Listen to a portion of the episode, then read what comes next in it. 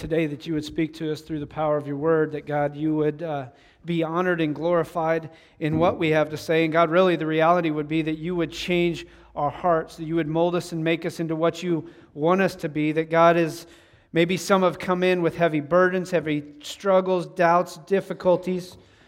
God, even complications in relationships. God, we know that all of those relationships are meant to point to you.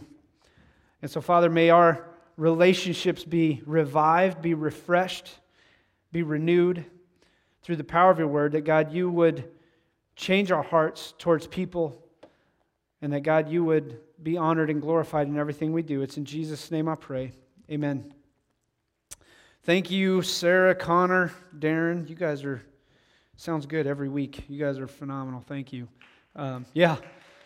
Um, you know, I think the biggest thing in that, and I know my wife, I know O'Connor, I know the, the point is not to draw attention to them, but at the same time, it's nice to have uh, people who can lead us literally to the throne of, of God's uh, grace, really to the throne of God, to really put us in connection with Him and prepare, uh, prepare us for, for what He wants to speak. If you have your Bibles, turn to Genesis chapter 2. We're going to be Genesis chapter 2. Now, this is always one of those ones. I always do this every year, February timeframe. We kind of look at getting into relationships. Last year, we really spent like one week on marriage, uh, and then the rest just had to deal with other relationships within the family, relationships at work, and things like that. But I want to. We're going to focus more this year on rehabbing your relationships. We're going to focus on that marriage. We're going to focus on dating. We're going to do a number of things like that. But I want you to think about this. And I've heard it said multiple times by different people that marriage is like flies on a screen door. Those that are in want out, and those that are out want in. And I don't understand that, but okay, all right. You may be in a tough situation. Maybe you're in a marriage that's just hard. Maybe there's difficulty. Maybe there's problems. Maybe there's, you know, a, a, different sense of direction on where you're going. Maybe you're married to a, an unbeliever who has different viewpoints about how you're supposed to raise your kids. Maybe you just have a lot of complications. Maybe your husband or wife is a workaholic. Maybe you feel like your wife neglects you. Maybe you feel like your husband talks too much or doesn't talk enough. Maybe you feel like your wife talks too much and gives you too many things to do. I don't know where you're at. All right? But I do know the fact that rehabbing your relationships is always vitally important in our lives. All right? Matter of fact, our sermon series is called Fixer Upper. My wife actually came up with the title because I was having a hard time trying to think of what to do. She said, Hey, how about Fixer Upper? And for those of you who know anything about HGTV, there's a show by Chip and Joanna Gaines called Fixer Upper, where they're basically taking in um, clients who are looking for homes. All right? And these clients, like, they got these big, huge, long lists, and they're like, man, we really want all this. And but Chip and Joanna basically take them to these homes that are decrepit, some of them worn down, disgusting, awfully ugly. They're just torturous homes. And, you know, they're like, this is what we could do. And they got this great plan, this great idea. And so they'll take these couples into these homes, and then they'll say, hey, this is what we could do to either one of these homes. And the couples will pick then. Well, we, we want this home, or we want this home, and then they fix them up. So they buy the home cheaper, and then they go in and spend the money, and they fix it up, and they call it fixer upper. And the truth of the matter is this I think in every relationship in your life, in some way, shape, or form, you have a fixer upper. You have something that after time, if not taken care of, if not invested, if not cared for and loved and encouraged, even if not if there's no money spent on that, it becomes or falls into disrepair, disgust. It becomes ugly sometimes. And so, what I want you to think about is this the point of this sermon series, Fixer Upper, is not to change your spouse. Yeah. oh, wait a second. Darn it. Was, you know, it's not, it's, it's to literally let God fix you up to fix you up in what he wants to do. And so we're going to dig into that because the reality is this I think we're all in different stages of a relationship. Some of you have been married or were married for years and have lost a loved one. Some of you have been married and divorced. Others have been married for years and you still have your loved one and you're like, I've been with them for 52, so why would I quit now? You know, I don't know what that is, okay? All right? But we're all in different stages. Some of you have never been married. You have a plan to get married, but It's just not right now. And you're like, why would I even want to be a fly to get into that? I'm not even at that point yet. All right, so we're going to jump into those and we're going to ask those things. So, why do so many people who get married with good intentions end so disastrously? Because that's really what it seems like. Matter of fact, the longer we've been married, the more I realize, and, and, and I say that, the longer I've been in ministry, the more I realize how many people who have been married stay married while their kids are together or in the family or in the house, and then the minute the kids leave, they're gone. And I've, that's actually one of the fastest growing segments of divorce uh, in the world right now, is the fact that people who have been married for like 20 years saw their kids graduate high school and then said, hey, you know what, kids are done, we're out of here. And, and, and, so we're going to jump into that. We're going to try and look at why do so many end so disastrously? Why, why is there such a bad connotation towards marriage in today's world? Why do people look at it and go, hey, I really don't want that do, to deal with that. I don't want to have those problems. Why are there so many who are living in a marriage that is miserable and struggling? And we all know the truth is this that misery loves company, right? I mean, I've been in multiple conversations with people, and maybe, maybe you have too. Maybe you have those friends that I'm, I'm sitting around, you know, maybe like for me, even with softball, I can, I can go and play softball, and I've explained my softball things. I played in three leagues this last summer. Two of them are with guys that people don't, that don't go to church. It's just I built relationships with these guys at softball fields and stuff like that. They're like, hey, you want to play? I'm like, sure. matter of fact, I can even say, uh, I got a text this last week. I told Sarah, uh, they're wanting to do the team meeting before the season to make sure everything's good. And they're like, hey, we're meeting at Twin Peaks at 8.30 this night. Well, I was like, well, number one, I'm not going there. But second of all, my son has basketball practice at that time. so, but that's the kind of guys I play softball with. And, and the reason why I bring that up is because when I get out to that softball field, there are comments and things made by those guys who I know are married that just does not reflect my relationship with my wife. And so I know that there are people who walk through marriage with this idea that misery loves company and that I just got to suck it up and I just got to get through this miserable existence of this marriage and just try and survive. And what I want us to understand is this that marriage can be great. Marriage can be exciting, marriage can be fun, but I, I think a lot of times we get misled by the theology of marriage and culture. Something like this Marriage is the only war in which you sleep with the enemy. Or, in the famous words of Al Bundy, for those of you who are old, Al Bundy was in the show called Married with Children uh, when I was growing up. And he says, Marriage is like insurance. You pay, you pay, you pay, and you never get anything back. or Jerry Seinfeld, who says, Marriage is like a game of chess except the board is flowing water, the pieces are made of smoke, and no move you make will have any effort on the outcome. And what I want you to see is this I think that marriage is more or is about more than your happiness because I believe that marriage was designed by God and defined by God. And so when we think about this idea of fixer upper, wherever your stage or the stage you're at in a relationship process, I want you to think about this that marriage is much like that fixer upper show. That it takes effort, it takes time, it takes work. It's two people who have different ideas about what they want sometimes in life, who come together under the bigger purpose of what God has in store for them to come together to love each other, to forgive each other, to move on, and to build, listen to me, to build a family, to build a relationship that is God honoring, that everybody can look at and go, man, you imagine, remember what that was like? And look at it now. Look at how nice that is. Look at how great that is. See, I believe marriage isn't much like this. And here's the thing about it. When we when we've watched that show Fixer Upper, they always present a plan. I told you about this. They kind of present these ideas. Usually it's a computer uh, generated thing. It's like, look at what this living room could look like. They're knocking out walls and they're, they're fixing all these great things, and it's, it's so great. But they enter in with a plan when they go into the process of rehabbing or fixing up that house, they enter with a plan. They don't just go, hey, we're just going to gut everything and, well, we'll just wing it when we get there. Because that's what a lot of people do in marriage. It's like, we'll just wing it when we get there. You know, once we get married, then we'll deal with all the problems.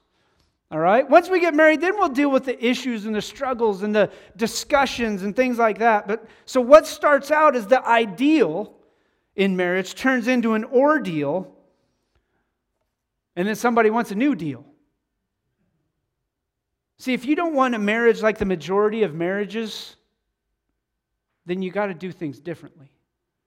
If you don't want to date like the majority of people who date, you got to date differently. If you don't want a marriage that looks like every other marriage, then we stop doing what every other marriage is doing and we start focusing and doing things differently. I think one of the biggest struggles is we got away from what God intended in the first place and we started becoming very selfish, self centered, and focused. A matter of fact, Andy Stanley, pastor in Georgia, says this falling in love requires a pulse, while staying in love requires a plan. And the question is this Are you planning to fail or failing to plan? Because if you're planning to fail, then just don't plan for your marriage. Don't plan in the relationships. Don't prepare for what you're going to face. Look at Genesis chapter 2. We're going to be in verse 18 through verse 25. Listen to what it says. The Lord God said, Is not what? It's not good for man to be alone. I will make, or matter of fact, if you like to underline, highlight, circle, do whatever you want, I will make a circle, big, as big as you can, helper, suitable for him. I think too many people approach marriage as not as a helper, but as a servant. Whether that's wife to husband or husband to wife, a lot of times they're like, oh, great, I got a servant now who's going to do everything for me. I've been amazed. I've been to people's house and they're like, hey, can you do this? As they're sitting down doing nothing. And I'm kind of like, you could have got up and done that yourself, you know? But, anyways, I'm not going to go there. I, have been guilty of it before. My wife's giving me the cross look like. so, anyways, verse 19. Now the Lord God had formed out of the ground all the beasts of the field, all the birds of the air. He brought them to man to see what he had named them. And whatever the man called each living creature, that was its name. So the man gave names to all the livestock, the birds of the air, and all the beasts of the field. But for Adam, no suitable helper was found. So the Lord God caused the man to fall into a deep sleep. And while he was sleeping, he took one of the man's ribs and he closed up the place with flesh. Then the Lord God made a woman from the rib he had taken out of the man. Now, and he brought her to the man. And then man said, This is now bone of my bone and flesh of my flesh. She shall be called, Whoa, man, because she's hotter than me. well, that doesn't say that, right? For she was taken out of man. For this reason, a man will leave, listen, leave his father and mother, be united with his wife, and the two will become one flesh. The man and his wife were naked and they felt no shame. And so here's what I want you to begin to understand. And we're going to dig into this over the next couple weeks. We're not just going to settle with Genesis, but I want you to understand, and if you remember anything, I want you to remember this that marriage is God's gift for man. Take out that A. I didn't proofread my slide. Marriage is God's gift for man, God's plan.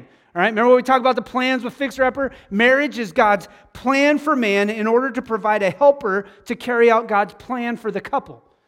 Okay? We begin to see this that marriage was God's plan right from the get go. Marriage was established. Matter of fact, in the past, I've said this in our church marriage was actually the first institution before, guess what? The church. Before your kids. And so the marriage should always be primary first. And in my world, in the midst of a world in where we run rampant and chaotic at times, with all the stuff the kids do, the marriage has to be first. And I think one of the struggles most parents face today is this the reason why we end up having divorces after the kids leave the house is because you've fallen out of love with the person you fell in love with not because you can actually fall out of love, but because you've put other priorities above that person. Does that make sense? This idea of falling out of love to me is like clueless, all right? Because the person you love, if we love based upon the way Jesus loves us and what he calls us to do when husbands love your wives as Christ loved the church, is an unconditional love.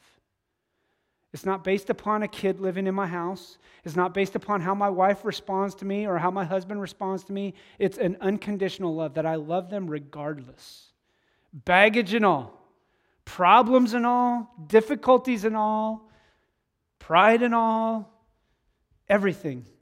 So, marriage is God's gift or God's plan for man in order to provide a helper to carry out God's plan for the couple. So, what's the plan for a good marriage? That's my question. What's the plan for a good marriage? Number one, all right? I believe that marriage must reflect God's purpose.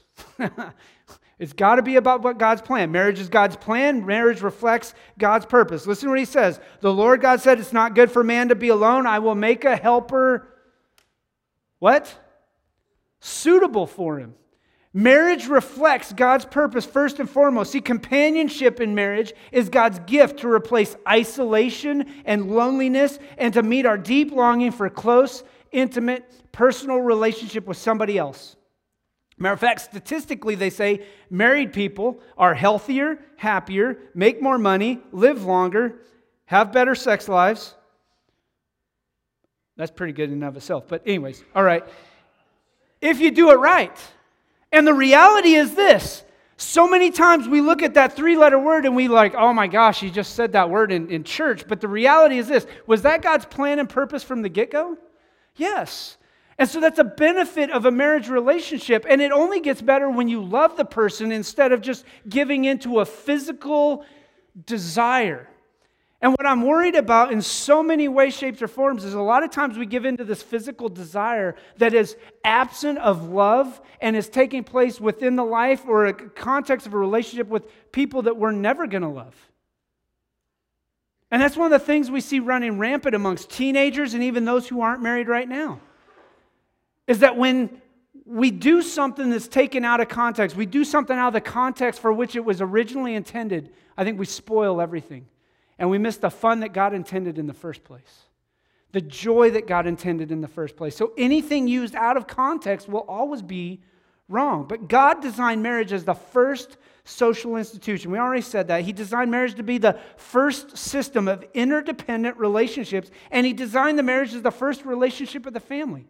So we focus on that. Marriage must reflect God's purpose that I have a helper suitable for me, for Him. Man was alone and he needed a helper suitable for him. And so, husbands, I just want to challenge you do you look at your wife as a helpmate or a slave?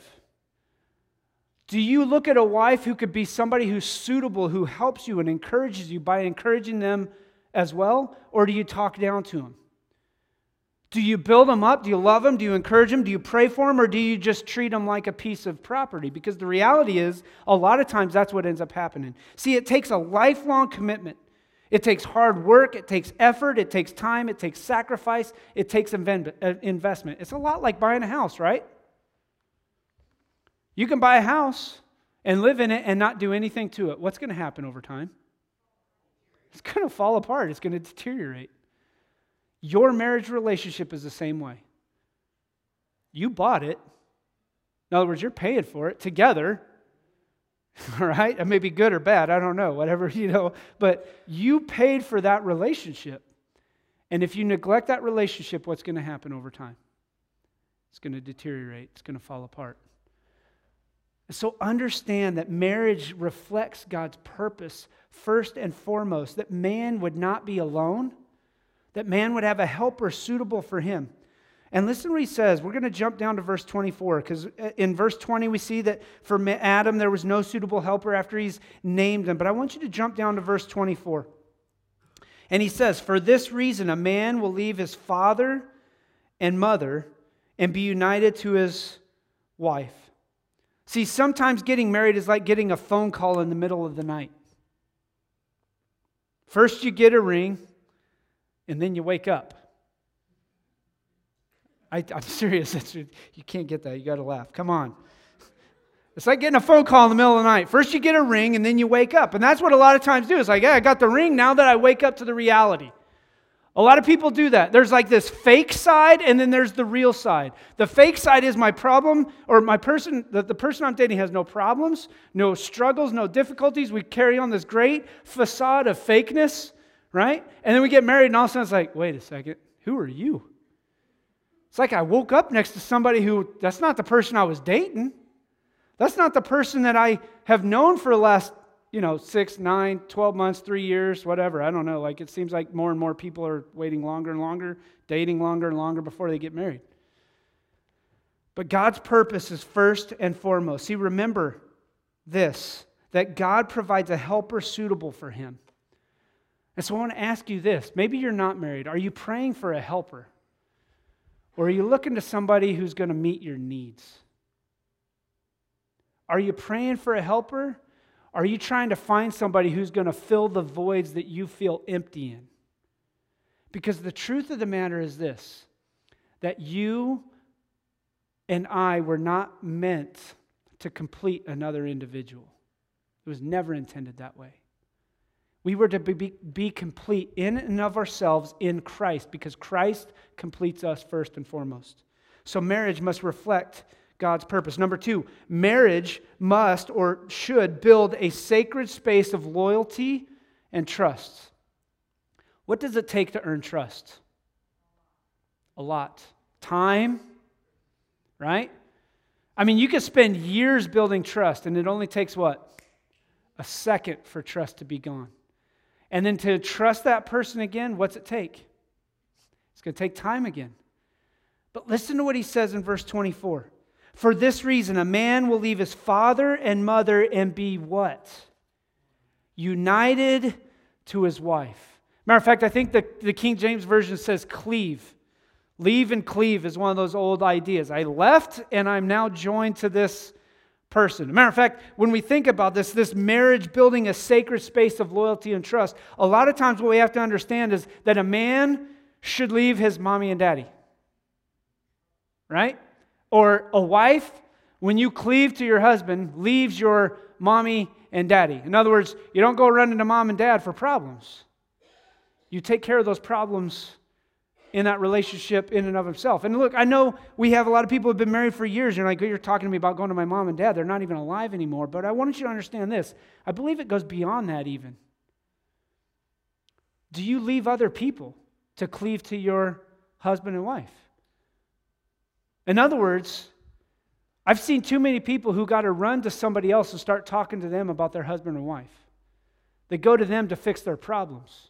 Or maybe in today's culture, it would be something like this. When you find that one that you're supposed to marry, or you are committed to that one you are married to, are you walking away from the very relationships that maybe you shouldn't be involved in? Maybe it's Facebook, maybe it's Twitter, maybe it's something going on on the side at work, maybe it's something like that. The idea is this that I leave the relationships I had in the past to cleave to my husband or wife. All right? In other words, those relationships are no longer primary. My first and foremost relationship is with Christ. My second relationship is with my wife or my husband. I've got to get out of those relationships that are not there anymore, and I should be focusing on the relationship with my wife. Too many people want to kind of fiddle fool around on social media instead of getting out of the system. And look, this is one of those things that, I, you know, the older people like, I don't even understand what you're talking about. The younger people do. Do you know one of the top hookup places now? Darn Skippy. Facebook, Instagram, Twitter. They actually said that's the number one reason for most affairs now. People hooking up, talking, they start talking on the internet, they start talking on social media, they start talking on Twitter, and next thing you know, they got something going on. That's the number one cause of affairs in today's relationships. And so my question would be is this, if that is you, if that's a struggle that you have, get the heck out of social media. Get off of that program. Get out of that system. You've got to do what you got to do. You've got to learn to cleave or be united with your wife. See, a man leaving his mom and dad, or a woman leaving her mother and father, is this idea that they are coming together. They are no longer, even though you are part of that family, they're no longer a primary focus, but the focus is now who?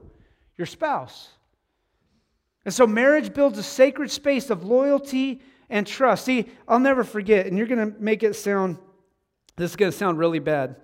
Uh, no, it, it will sound very bad. Matter of fact, my wife and I have only, we tell a couple people this, but you should always leave your relationships with other people that you dated in the past. It's gone, it's over, never a chance.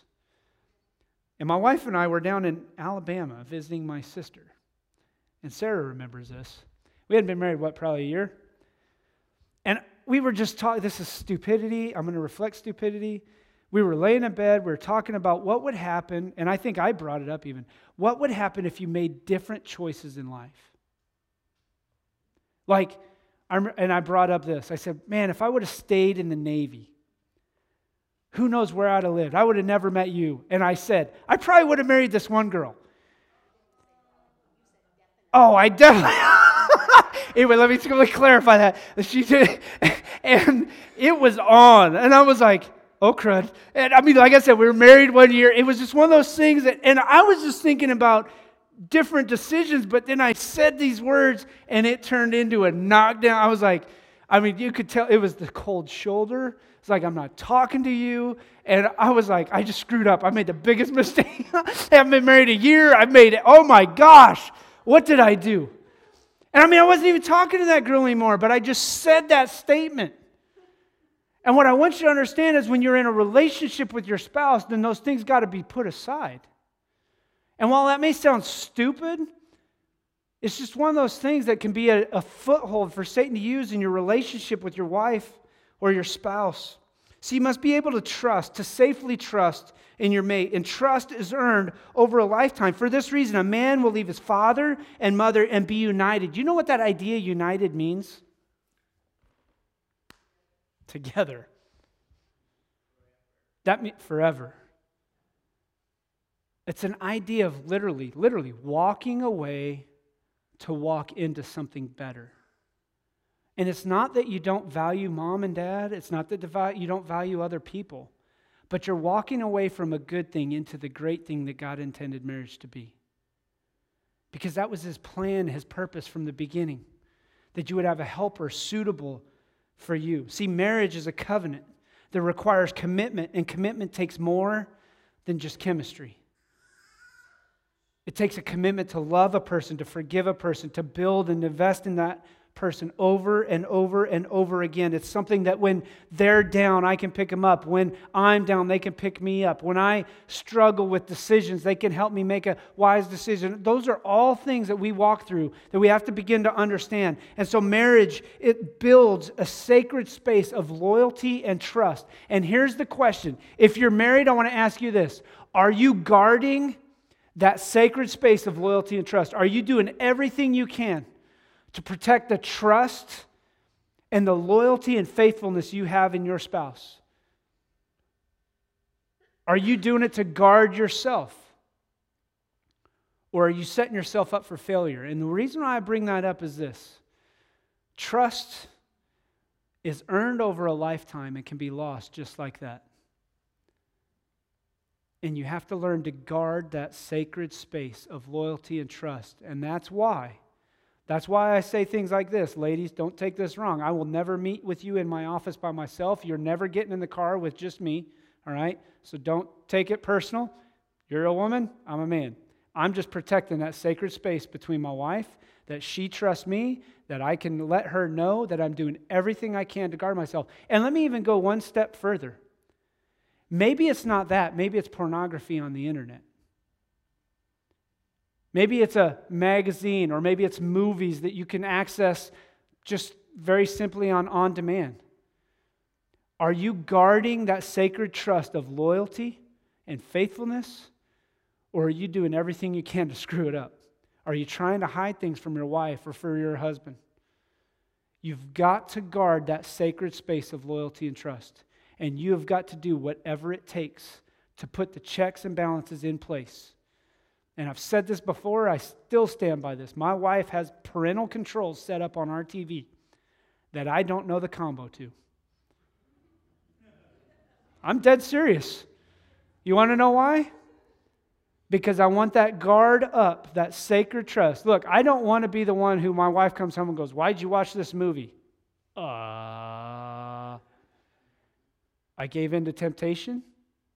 Look, I know, I know a man, I know, I know how a male brain works. And a male brain works on physicality and looks. And 99.99999%, I'm going to give you that one millionth of a person who says, Oh, I'm just not attracted to women like that. 99% of men, all they got to do is see something and they're like stuck. So, my wife has the parental control set up, and anything over a certain rating um, or anything that's got adult content in it, and trust me, this has been a nightmare at times. When the Royals were playing on TBS in the playoffs, ask her how many times I woke her up because the game was going longer and the guide would all of a sudden come up with like a parental control part and the, my iPad would shut off in the middle of sleeping. You know, she's asleep, and I'm watching the iPad, the Royals game, and it'd go, poof, parental controlled. And I'm like, ah! And I would like, you got to enter the parental control. The Royals are on, and I'm going to miss the end of the game. And she'd be like, oh my gosh. You seriously woke me up? I'm like, yes, it's the Royals game. but I've set those guards up so that I would not be trapped by those things. All right? So guard that. You've got to learn to do it. Number three is this. All right? If I want a marriage that's going to grow, I want a relationship that's going to be strong, it's going to be Christ centered, it's going to reflect God's purpose, it's going to guard that sacred space of loyalty. But I also want you to understand this how or what is the plan for a good marriage? Number three, I think, is this that marriage unites two unique individuals. And that's what we started to talk about. But I want you to see what takes place. It says in the Father and mother, they will leave father and mother, be united to his wife, and they will become what? One. One flesh. You know, I, have called this that in the past. We can call it God's math. Some people call it fuzzy math, all right? But in God's economy, in God's relational standard, you take one person, unique, created by Him, with their own gifts, their own personalities. They're, they're already complete in what Christ has done in them. And you take another one who's complete, unique, perfect. And God says, hey, these one plus one equals one. And you go, wait a second. That doesn't make sense. It does. It makes perfect sense because that's what God intended in the beginning. Two unique individuals, complete because Christ has already completed him. God has already accomplished everything that he came for. He sent Jesus Christ to die on the cross to make you a complete person, to experience life and life more abundantly. And I want you to understand this if you're single, that singleness is not a curse. Too many people look at singleness as a curse. If that's the case, then Jesus and Paul were the greatest failures in all of humanity. You ever thought about that? Jesus never got married. Paul never got married. If we look at singleness as a curse, then we look at Jesus and Paul as failures. But what I want you to understand is this singleness is not a curse. You are complete in and of yourself because Jesus has already accomplished everything that you needed to be accomplished. But he also knows that you need a helper, suitable. And that marriage is a perfect picture of a husband and wife coming together to reflect the glory of God, the gospel. Just as Christ loved the church and gave himself for him, husbands will love their wives and give themselves for them. And so when you're looking at this, I want you to think and understand that God takes two unique individuals and makes them one. And I always say this I said this to our students over and over and over again that your goal should be to find the person who is running the hardest and fastest after Jesus and run alongside them. That as they're chasing after Jesus and you're chasing after Jesus, that God brings your two hearts together. And I feel this wholeheartedly that too many people settle in a relationship. It's like, I'm never going to get the good one.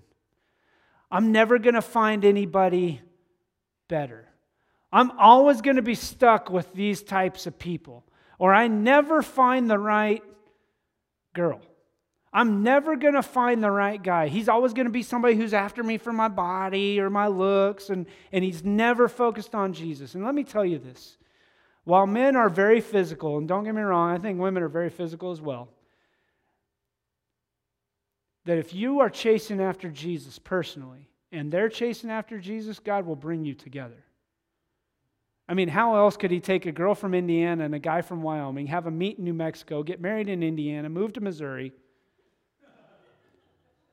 Last I checked, that's a God thing. Because when we tell everybody their story, our story, they're like, What? Are you kidding me? So you were living in Wyoming? No, I was living in Missouri. I was out in Wyoming working for my dad that summer. Decided to go to camp in New Mexico where the Indiana group from New Mexico went, where the college pastor who was up in Wyoming decided, hey, let's stay with the Indiana group who's from Indiana because I went to Indiana State. And so we met in New Mexico. Do you get the picture? That's like a God sized task that we can sit back and go, oh, what the heck? You just confused me. Good. I hope it confused you. Because God can work out his plan. How else does a man from Independence, Missouri meet a woman from Brazil who had never been to the United States? That's a God sized thing. Am I correct? Marriage is a God sized thing, and oftentimes we go, Oh, God, I'll trust you with everything, but guess what? Marriage, you know what? I'm going to kind of take it into my own hands. Marriage reflects God's purpose. Marriage builds a sacred trust and a loyalty, and marriage unites two unique individuals. And so when you think that you can fulfill another person's need, then you set them up and yourself up for failure right from the get go. Because God accomplishes what He wants to accomplish in each individual's life and brings the two together. And so I want you to think about it this way a lot of times when you're looking for a house, if you've ever been looking for a house, you pull up in a house, you're like, man, this house looks awesome on the outside. And you get inside and you realize it's got a lot of problems. Matter of fact, some of the houses we looked at when we came here, uh, you could definitely tell it was a flipper. You know what I mean, right? Like somebody had done some work to cover up a lot of flaws, but me, you're not pulling that over on me. Like I look at details, I look at intricacies, and if you're going to cut the cut the small stuff, I know you cut the big stuff. I know you didn't do things right. I know you skipped bigger processes. You threw some paint over some problems instead of fixing the main issue. And a lot of times that's how we approach marriage. See, have you ever thought about this? A lot of times the grass is greener on the other side of the fence, right? We always look at that. Oh, the grass is greener on the other side of the fence. That person's got a great relationship. That's got a great marriage. Well, there's two ways to look at it. Actually, there's three ways to look at it. Number one, that grass could be fake, may not even be real grass in the first place. Number two, that grass could be cared for, intended. In other words, the person who owns that property waters it, nourishes it, provides fertilizer, loves it, cares for it. Number three, that grass, it could just be the septic tank leaking. And I say that because my parents have a septic tank. And they live in Wyoming that gets like between 7 and 17 inches of rain total a year, moisture a year. More closer to the 7 inches. When you pull up to my parents' house, they've got four really green stripes across this really brown prairie grass in Wyoming. And you know right where the septic system is because it's always green, is it not? I mean, it's like, I mean, you can't, brown like the color of the pews to green like just bright green, nourishing. And you could look at it and you could go, man, what's up with that grass? That's really nice right there. Well, the truth is, that's where the septic tank leaches out into the field. And so it's easy to look at things and often go, man, that's a great relationship. That's, that's so much better if I had that person or if I had those things. But the reality is this that your relationships will only be as good as you're nurtured and cared for. As you plan to succeed in that relationship, that you pour love and encouragement and nutrients and investment and time and compassion and effort into that relationship, it grows stronger, more fertile, greener, more healthy, not dry, not given to a fire. When the pressure comes from the outside, when the heat breaks down from the sun, it will thrive rather than die. Why? Because my relationship should be built on God first. Why? Because God's plan or purpose is perfect that my sacred trust and loyalty to my spouse would not be violated or broken. And that my relationship would thrive. Why? Because two people become one. And that reflects the very nature with God, with which God has. See, a great marriage relationship is not about being the right one, or not about meeting the right one, sorry. It's about being the right one first and foremost. And so the point of marriage is not to make you happy by giving you a perfect soulmate, is to make you holy by teaching you to love a person with flaws, sins, weaknesses, and baggage, just like you have, that Jesus died for, just like he died for you. That's the reflection of a good marriage. And so here's what I did. You guys got sheets of paper as you came in. I'm going to try and start doing that even with every sermon, not just, not just the marriage ones. But I wanted to leave you with some questions. And I, if you're married, now I want you to go home and, and ask yourself these questions together. It might cause some conflict, might cause some struggle. Number one is our marriage reflecting God's plan? Does my marriage reflect our relationship with God? Do, have we left others for the sake of each other? Not just mom and dad. For some of you, it's like, ah, I left mom and dad a long time ago. Have you left others for the sake of your marriage? In other words, if there's an unhealthy relationship that you have with somebody else of the opposite sex, then you need to get the heck out of it. And that may include pornography. Number three, have I been investing in my relationship with Christ first and with my spouse second? How can I pray for you and help you in that area? That's what you need to ask your spouse. Am I investing in my relationship with my spouse or with Christ first and with my spouse second? And then how can I pray for you? And number four, am I allowing something else to water my yard? Is there something in your marriage that you're letting feed that marriage instead of something else? Instead of God feeding that relationship, are you allowing something else to do that? Matter of fact, this is where I bring up that pornography issue again. Did you know that I read this statistic not too long ago? It's like 67% of marriages now feel it's appropriate to view pornography together to strengthen the marriage. It blew my mind. And what I want to challenge you with is this if that's what you run to to strengthen your marriage, it's always going to fail. Because husbands, you're setting your wife up to make it be like that's what you have to be in order to please me. And wives, you're setting yourself up to fail as well. Because you're trying to look at your husband as something he's not ever going to be. So that's the marriage side. If you're single, all right, here's, here's what I want to give you if you're single. Are you praying for your future mate? Your helper who was suitable. Listen, and I put in parentheses there no settling. Quit settling. I got sick and tired of girls coming into my office when I was a youth pastor and telling me, this is the best I got. And I'm sitting there going, You're not waiting on God.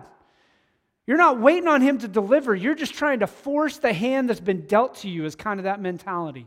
Like, okay, well, I guess I better do it because I'm not going to get any better. Quit settling. When you settle in a marriage relationship, you're telling God you're settling in everything else. Wait. Don't settle. Pray for your future mate. Don't stay. Listen, do not stay with others who have you have no intent to marry. And you need to ask yourself, am I staying with this person even though I have no intent to marry him? One of the greatest things I, I did, and now it wasn't necessarily by plan uh, as, as a high school, college, Navy guy, but one of the greatest things I did was the minute I knew that person was not the marriage partner, they were gone. And I, am not trying to speak in a callous way, all right? In a, in, a, in, a, in, in a way that says I have no heart. All right, I do have heart, contrary to belief on some people. All right, I do have a heart. Okay, but when I knew that that was over, it was over. I wasn't like, well, you know, I got to have a girlfriend, so if that person was not the one I wasn't going to marry, it was gone. That's why I never dated anybody longer than two months until I met my wife. I didn't drag things out. Sorry, you're not the one I'm marrying. We're over. Well, and I remember multiple girls, can we give it another chance? Nope. Sorry. You know, I'd rather be alone and know I'm alone doing what God's done than be with somebody knowing that you're not the person I'm supposed to be with. So, are you doing that? Don't stay with others. You have no intent to marry. Number three, what are you doing to protect the unity, the loyalty, and trust that you will experience in your future marriage? And I put in sex, but I want you to think about this. Are you violating with pornography, with movies and things right now? Because if you are, it's just going to happen when you're married. It's not going to change. It's not like, oh, hey, guess what? I struggle with pornography now, but when I get married, I'm not. No, that's the biggest lie you'll ever have. What are you doing to guard the loyalty and trust of your future mate right now that you need to be doing when you're married as well? Do not give in to things you're not supposed to be doing now and expect your marriage to be better because the baggage is only going to get worse once you get married. That's when the baggage car pulls up, right? You get married, it's like getting to the airport. You kind of pull in. You don't see all the baggage on the airplane when you're flying, do you? And then you go to the baggage claim line, and all of a sudden it's like, wait, wait a second. Good night. How much baggage you got? I don't have a car big enough to carry all this stuff. All right? You got to realize there's baggage in every relationship, and it's going to come out when the marriage comes. All right? So learn that. Learn from the get go. Let's pray.